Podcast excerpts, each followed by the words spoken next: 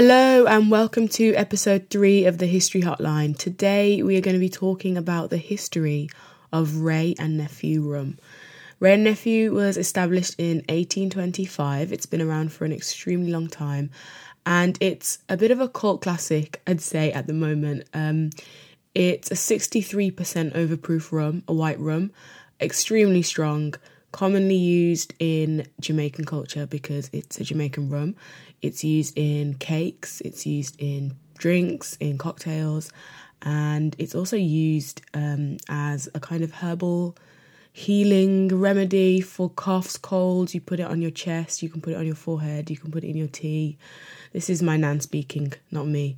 Um, but it's it's often you know cited to have special powers. This and nephew, and today we're going to talk about how it came about, how the brand started, um, and also setting that within the context of Jamaica in the 19th century. So, firstly, a few facts. 90% of rum bought in Jamaica currently is Wray and Nephew and of that brand. Um, there was one point in Jamaica, I remember being on holiday and I thought people were joking when they were saying that rum is cheaper than bottled water. Um, however, I've come to realize that was actually true. There was a point um, in, I think, the uh, mid 2000s where um, a bottle of rum, you know, milliliter for milliliter, would have been cheaper than a bottle of water, which says probably more about the price of bottled water, but also just how accessible rum is in Jamaica, especially Wray Nephew. Um, Jamaica produces the widest variety of rums in the world. The island has the capacity to produce over 50, mi- 50 million litres of rum annually. Um, and Jamaican rums are currently sold in over 70 countries around the world. So, you know, when we think of Jamaica, we think of maybe the music, maybe the athletes, maybe the holidays, maybe the food um, and the culture. But I don't necessarily think rum is always so heavily associated with Jamaica. But clearly, Jamaica is having its influence over the world in this alcoholic field as well. I think it's best to start with a little bit of a history of Jamaica, just to put this company into context um, when we arrive at the 19th century and 1825 in particular. So, Jamaica is originally inhabited by Arawak Indians. Um, they named the land Xaymaca, spelled X A Y M A C A, um, and that means land of wood and water. Um, Jamaica is very, you know, despite the beaches and everything, it's a very green island. It's very mountainous, especially in the centre of the island. Um, and, you know, has obviously a lot of wood and water. it is a small island surrounded by water. Um, so the Spanish um, arrived in Jamaica in 1494. Um, Christopher Columbus discovered the island. Of course, he didn't discover it, it already existed, but he took that claim and he claimed it for the Spanish crown. Um, and they when the Spanish arrived on the island to invade, they enslaved the Arawak Indians um, and made them work for them. Slowly, well, actually, not slowly, quite quickly, actually, the native population um, died out because of European diseases, um, and obviously they were, you know, forced into slavery. And I think they were extinct by around 1600. Um, and so the Spanish started importing West Africans to Jamaica to fit to fill the labour supply that the natives um, obviously couldn't fill anymore because they had died. Um, in 1655, the English invaded, um, and this is where um, English kind of colonial rule starts in Jamaica. They defeated the Spanish. It was quite an uneventful battle. Um, they gave up quite easily. And it was during this time, actually, that a lot of enslaved Africans enslaved by the Spanish escaped into the island, um, into the interior mountainous regions, and started forming independent colonies. And they became the Maroons. If you've ever heard of Nanny of the Maroons um, and the Maroon people, um, they're said to be, um, at that time, they were said to have migrated kind of into the mountainous regions of Jamaica um, in order to kind of escape the enslavement from the Spanish, um, and in that little kind of brief gap where the English and Spanish are fighting a battle, they kind of take their eye off the oppression ball. Um, the some of the African um, enslaved people are able to escape um, and build their own communities, and those communities still exist today. And the Maroon people are still um, present in Jamaica now. So England win that little battle with the Spanish, and they start to set up shop in Jamaica.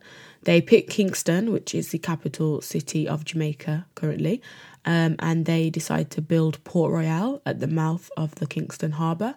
It became a hub for shipping and for trade, which is obviously what you know these European countries uh, were doing all over the world. They were trying to trade. Um, they were trying to get access to kind of exotic goods that they couldn't or didn't have before. Um, so the Kingston Harbour, um, known as Port Royal, it was a hub for um, sex workers, for piracy, for privateering, um, and it was actually known as the wickedest city on earth until it was engulfed by a tidal wave in 1692. Um, so, quite um, by those standards and today's standards, even it was quite um, said to be quite an immoral place um, and going against you know all that God had had said for the world, especially because um, the kind of rhetoric with colonialism is that these European powers went around the world to bring civilization and bring, you know, Christianity and bring God's you know, graciousness and his mercy to these savage people. Um, yet when they went to Jamaica, um, they brought, you know, prostitution, sex workers, which obviously goes against, you know, what is in the Bible. They brought piracy, they brought privateering, um, thefts, and it was just, it was known as the wickedest, wickedest city on earth. Yet the British would still run with this narrative that they came to, to to colonize and make things all beautiful and civilize the savages. That's quite an interesting, in, interesting thing that happened. Um, and even more interesting, and a perfect segue into our conversations about rum, is the fact that one of the privateers um, that worked in Port, Port, Royal, and by the way, a privateer is um, a private person or private warship that's authorized by the government to attack foreign shipping. It was an accepted part of naval warfare uh, by the European powers. They all kind of agreed to the fact that privateering would be okay and um, it was accepted. And so essentially, say for example, the Spanish um, had a ship uh, that were trading goods and it was coming from Spain to Cuba, let's say, they'd colonized Cuba. Um, a privateer would be able to intercept that ship and steal all the goods and cargo from it and claim it for the British Crown, and they would get a cut as well. Uh, so they were technically like legal pirates, they were government pirates basically. Um, and one of the most famous privateers um, in Port Royal was a man called Captain Henry Morgan, and if you're, you know, if you're quick on it, you'll you'll think maybe Captain Henry Morgan, Captain Morgan, Captain Morgan's rum. um, he was a privateer, and he he made his wealth from that that job and that line of work, and he used his wealth to buy plantations on the island um, and enslave people so that he could make um, the sugar, harvest the sugar for his Captain Morgan's rum, which obviously, you know, has now grown and obviously they don't use um, slave labour to to um, harvest sugar and to grow the sugar cane anymore. Um, but th- this is these are the roots of of these rum companies because before the industrial revolution there wasn't the equipment there wasn't the technology to harvest and distill alcohols in the same way that it's done now um, so Cap- captain morgan captain henry morgan a privateer and he um, completed a lot of raids. He was known for um, his raids. He was a very, very famous man um, in England. He had like a cult following. Um, he was eventually arrested because I think whilst it was legal, the colonial powers that be had the power to also stop them, obviously. Um, so he had done raids in Cuba and Panama, in Venezuela, and he had obviously been really successful at this because he'd managed to open so many plantations with this wealth. So in the 19th century, you have the British who are in charge on the island of Jamaica. They have colonized it and their rule is law. And the trading of um, enslaved people from specifically most most of the time it was West Africa, but not limited to um, just West Africa when it came to the Caribbean. Um, these people were you know taken from their families, taken from their their homes, uh, transported to the Caribbean, where they would work on the uh, sugar plantations uh, in the 19th century. Sugarcane um, was Britain, Britain, British Jamaicans' main source of income. Um, piracy prior to that was the main source of income. Those raids, those privateers, you know, going and attacking those um, ships, that was their main source of income. That is how they were funding the empire. And then later on in the 19th century, sugar replaces that, and sugar plantations become the, I guess, the gold standard um, at the time in terms of wealth and income. And the sugar industry, it's an extremely labor intensive industry, especially back then, you know, prior to the Industrial Revolution, prior to um, some of the equipment that you have now. Um, that makes that job a little bit easier. Um, so that's why the British had to continue to bring, you know, it was literally hundreds and thou- hundreds of thousands of enslaved um, African people to Jamaica. Um, and that's how you know, black people ended up in Jamaica because obviously prior to that, the Arawak Indians wouldn't have necessarily been. This, they would have obviously now we would define them as black, but blackness has changed, and who is allowed to call themselves black has obviously changed and developed over time. Um, but back then, they wouldn't have necessarily been labelled as black people; they would have been labelled as like natives. Um, but this is how black people begin to come into the Caribbean, and this is also, I guess, the reason why the cultures and even the languages um, in some West African countries kind of show up in Jamaican culture, in Jamaican patois. And this is kind of how that mixing all begins. And also, obviously, the um, the British people who had been sent to Jamaica as well. There were convicts um, who were sent there as punishment, and then a lot of people obviously realised there was a lot of wealth in Jamaica. If they had the money to fund plantations um, and enslave people, then they could also build wealth in in the Caribbean, and so this mixing of you know maybe the few kind of native people that were left, um, West Africans and uh, white people f- from Britain. So sugar plantations, obviously, we said it became you know the the main source of income, and so there were plantations all over the island. The parish of Hanover had the most, um, but they were everywhere, um, and I think I have I've been to um, a sugar plantation that well used to be a sugar plantation in Jamaica, and they are just vast spaces. Um, obviously, some of them have ruins um, of the great houses that used to be there. Some of them now in Jamaica are tourist attractions. Um, for example, Rose Hall, because there was said to be um, the White Witch of Rose Hall, who was um, a woman that owned plantations and enslaved people and treated them extremely badly. Obviously, all slaves were treated extremely badly, but I think she was notorious in how brutal and how violent she was towards them. Um, and a lot of there's a lot of kind of myths and legends about the fact that the place is now haunted uh, by her ghost because she was killed. By around 1832, the medium-sized plantation in Jamaica had about 150 enslaved people. Um, the work was backbreaking. It was cutting heavy canes by hand, grinding them to release the sugars, harvesting them in rows, planting the stalks, um, and there were numerous revolts and violence resistance. Um, and so many people died in Jamaica in the kind of pursuit of freedom. Um, it's often not spoke about, but you know these enslaved peoples they they did not they were not passive. They were not, you know, just sitting down taking the hand that had been dealt to them. There were rebellions, rebellions, so many rebellions. Uh, there were re- revolts, there were uprisings. There's a Samuel Sharpe rebellion. He's probably one of the most famous in Jamaica. And as I mentioned earlier about the Maroons who had escaped into the interior part of the island, they would help. Um, you know, enslaved people to escape. They'd help bring them out and then welcome them into the Maroon community. There were so many battles between the Maroons and the British um, as the Maroons tried to, you know, save the people that had been transported there to, to be um, enslaved on the island. Just to, you know, further set this context, um, obviously we've said um, that and Nephew was established in 1825, um, but then it was in 1833 that slavery was abolished um, within the British colonies. Um, and obviously, you know, this is all great. The narrative is very much the case that, you know, British people were oh so benevolent and oh so kind that they let these people free, um, which is not the case. Um, and it's not a helpful narrative to push, in my personal opinion. Um, because in 1833, when slavery was abolished, um, it was not really abolished because there were a period of apprenticeship.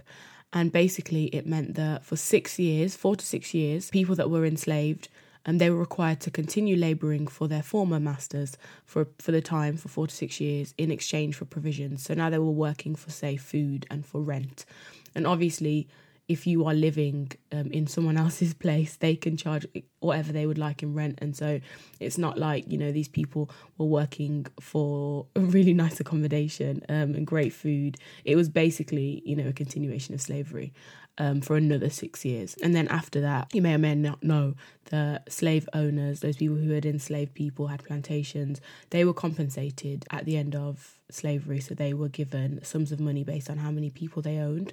um, as a compensation because obviously their main source of income could not it could not be carried out anymore. They did no longer had access to free labor. So rather than you know giving reparations to the people that had been working for free for hundreds of years, instead they gave uh, compensation to those who owned them.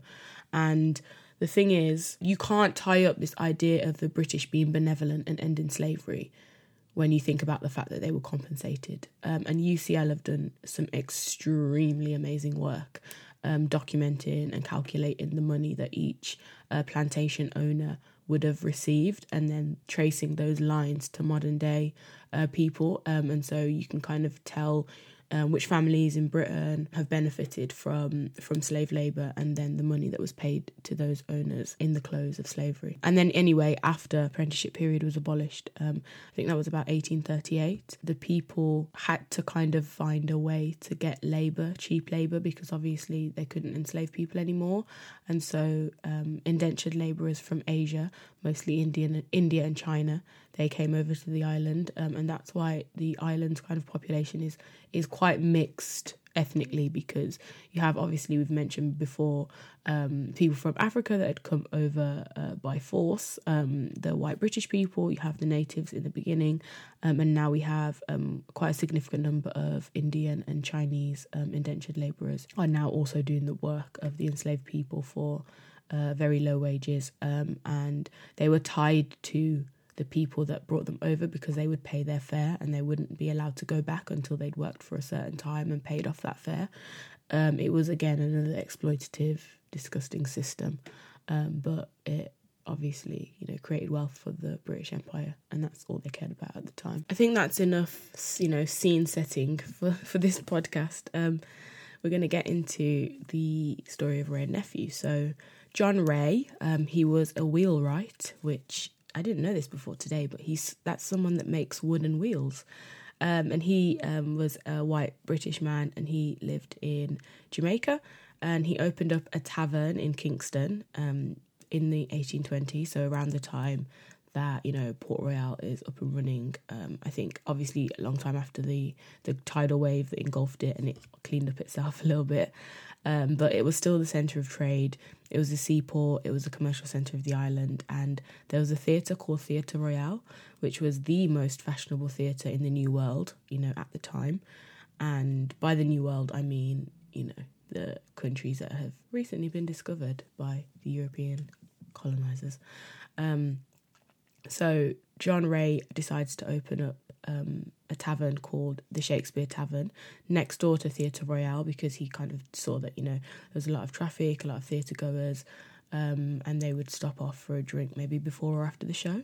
Um, both these um, things are still open in Jamaica right now, um, but the Shakespeare Tavern is now called Wray's Tavern, um, and it was purchased in 2014 by um, a Jamaican man called Anthony Eastwood, who was renting it in the 90s. Um, and he's kind of he's very committed to kind of upholding that space as um, you know a place for people to enjoy themselves and have a drink and have a nice time. And I believe the theatre as well is still there, but I don't think it's in use. I think it's um, damaged. It was damaged in a hurricane um, a while ago, but it hasn't really been kind of back um, to how it how it was um, in the 1800s for a while. Um, so within that tavern, John Wray um, starts to become a rum merchant, and he gets quite successful at it. He gets quite good. Um, so in I think it was around 1860, um, he decides to take on his nephew, who is called Charles James Ward, and he um, calls the business J. Wray and Nephew. It is that simple. It is a man and his nephew. Um, and he retires, um, John so the original, he retires in 1862, unfortunately passes away in 1870, um, and his nephew becomes the sole proprietor of the business. Um, so Charles takes over, um, leaves the name as J. Wray and Nephew, and um, he opens he opens up headquarters in the Shakespeare Tavern, and then the rum starts to win prizes. So it's won international um, exhibition prizes. They won three gold medals for their 10 year, 15 year, and 25 year rum, um, and just has this kind of trajectory of just awards and accolades, um, and it does really well. Um, so in 1863, they expand um, the headquarters, move from the Shakespeare Tavern onto a larger premise on Port Royal Street, and it is again located in the commercial area um, next to a major bank and a post office. So again, you know they've picked a really good space. Uh, for these headquarters. In 1916, uh, the Lindo, Lindo Brothers and Co. purchased Wray and Nephew, um, and immediately after, the new company, uh, J. Wray and Nephew Limited, uh, purchased the Appleton Estate, which is one of the oldest and most famous of all Jamaica's sugarcane estates. Um, and I don't know if you've heard of maybe Appleton rum, which is a brown rum. So that is now under the control of J. And Nephew. So that is, you know, the time where the 19, 20th century, sorry, um, where it's expanding and um, they're purchasing other companies, um, and they've been purchased by Lindo Brothers and Company. Um, and right now, actually, um, J. Wray Nephew is owned by um, the Italian spirits company Campari. It's part of the Campari group, and that acquisition was done in 2012, so quite recently. A lot of people are often quite shocked to maybe find out that Wray Nephew isn't a black-owned business. It's not. Um, it wasn't started by black people, and now it's obviously not owned by um, a black company, um, even though it is, you know, a rum that comes out of Jamaica, um, and a lot of a, a, lot of tourism in Jamaica is tied up around Wray Nephew and um, the culture of you know drinking rum in Jamaica, um, things like the tavern and you can do rum tours and things like that. And it's obviously such a popular drink it was cheaper than water at one point. Um, but it is not a, a black owned company. And that is that just tells you, I guess, about Jamaica in the 19th century. In 1825, the black people on the island of Jamaica uh, were enslaved, um, or they were the Maroons um, that were like hiding basically in the middle of the island. It would be quite unlikely that black people would have been able to start rum company. And like with a lot of spirits companies, I think it's oh, I don't want to slander any companies, but but I'm certain that it's Jack Daniels that stole the technique of um, I think it's like a charcoal mellowing technique of distilling the spirit. And it was a man, I believe, called Nathan Green, um, a black man who came up with that. Um, and then it was stolen uh, by Jack Daniels um, to make that whiskey. Uh, but I thought it was interesting to note that in 1997, um, a lady called Joy Spence, a Jamaican lady. Um, she was made master blender at J. Wray Nephew, um, and she's the first woman to occupy this position in the whole of the spirits industry in the world. And you know, she's just from a small island in the Caribbean, and she's now master um, blender at J. Wray Nephew. And obviously, we've said, you know, J. Wray Nephew um, purchased the Appleton estate, so that means she's in charge of that room as well. And I watched a few interviews with her, and I think her job might be, you know, top five jobs of all time because she gets to taste rum for a living. Someone pays her to taste rum, and don't get me wrong, there's so much more to the job than just drinking rum. Um, she's such an educated woman. She did her undergraduate degree at the University of the West Indies and taught chemistry for a while.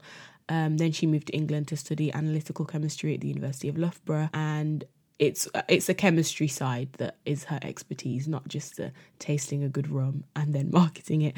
Um, she's all about the kind of the chemistry of the rum and the science behind it, um, which I know absolutely nothing about. I just know about the drinking of the rum. So I thought it was quite interesting that it's kind of started off in 1825 with these um, British people in Jamaica uh, obviously taking advantage of the sugar crop and how profitable it is, um, opening up this tavern, and which is now kind of a key part of Jamaican culture in Kingston, and it's a you know notable place, um, which has obviously now been bought by a Jamaican man, and the fact that now the master blender at J. Nephew is a Jamaican woman, um, I kind of feel like it's a reclaiming of something that was always Jamaica's.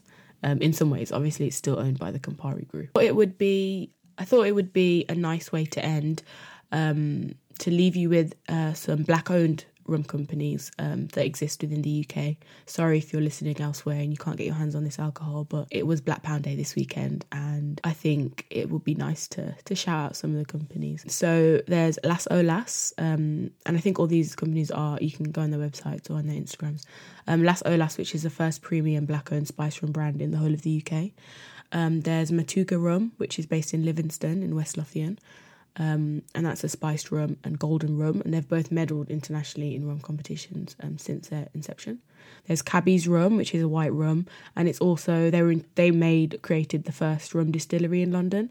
Um, there's Forever Rum Cream and then Jamaican Rum Vibes, which is a kind of pre pre-made rum cocktail. Yeah, rum is rum is from sugar, um, and sugar is you know from the Caribbean, and it is distilled there, it is grown there, it can really only survive there. Um, and it's interesting, I guess, to see this maybe reclaiming of, of this alcohol, of this spirit, um, and the culture that comes along with it. And I think that's quite that's quite nice to see um, in this in these times. Um, I think that's everything there is to say about the history of Wray and Nephew. Um, the history is a bit it's a bit patchy, I'd say. It's one of the more patchy histories I've read, and I think maybe if I had access to an archive in Jamaica, we could fill in a few more of those gaps um, in the little timeline. But that is all I have to say for now. Um, please do enjoy and drink responsibly. Um, if this podcast made you want to have have a sip or a, rum and coke, um, please do it responsibly and have an incredible week. Thank you so much for listening. Goodbye.